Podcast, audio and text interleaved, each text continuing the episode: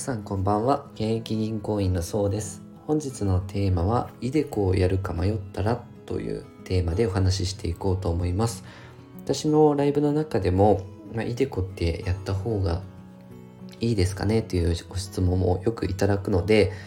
と今回はこのテーマにしてみようと思います。えっと、結論から言うとまずはですねイデコをやるか迷ったらシミュレーションをしてみましょう。なぜならですね人それぞれによって節税額って異なるんですね。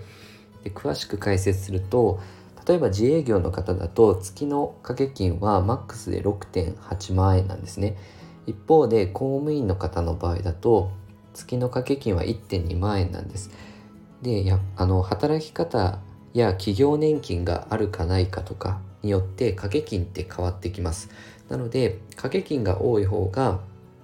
あの所得控除できる金額も増えてくるのでやはり節税額も増えますしあと年収が高い方の方が節税効果っていうのはあるんですね。で自分にはどれだけ節税効果があるかをまず試しにシミュレーションしてみることをお勧めします。で自分で目で見てこれだけ節税になるんだったらやってみようっていう風な、まあ、気持ちにもなるでしょうしあんまり思ったより節税効果ないなと思えば見送る可能性もあるんですね。で私よく使っているのがモーニングスターのイデコのシミュレーションっていうのがあるのでこれ後で概要欄にも貼っておくんですがあの無料で簡単に、えー、シミュレーションができるのでおすすめです。で例えばですね公務員のあの月、えー、掛け金は月1.2万円なんですが、まあ、公務員の方でシミュレーションしてみると例えば現在30歳の方で年収が約500万円ぐらいだったとして毎月の過激は1万2000円をフルに使っていきます。で大体まあ3%ぐらいの運用をしていったとしてシミュレーションしたとするとでイデコってまあ60の時まであの下ろせない制度なのでじゃあ60の時まで30年間やったとしますと、えー、まずですね毎月の掛け金の部分全額所得控除になるんですが、えー、その部分が年間だと2万9100円っていうのが、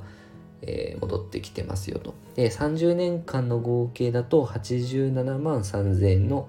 優遇が得られますよと。で運用益でいうと非課税部分、まあ、53万3119円の優遇ですよと。まあ、えっ、ー、と、年間で2万9100円だったとしても結構大きいと思うので、まあ、30年やったらね、87万の効果なので、私はその、ね、あの、運用商品って絶対ではないんですけど、節税っていうのは必ず利益が出てくるので、これはね、やってもいいんじゃないかなとは思いますので、もし自分の雇用形態というか働き方でどれぐらい掛け金が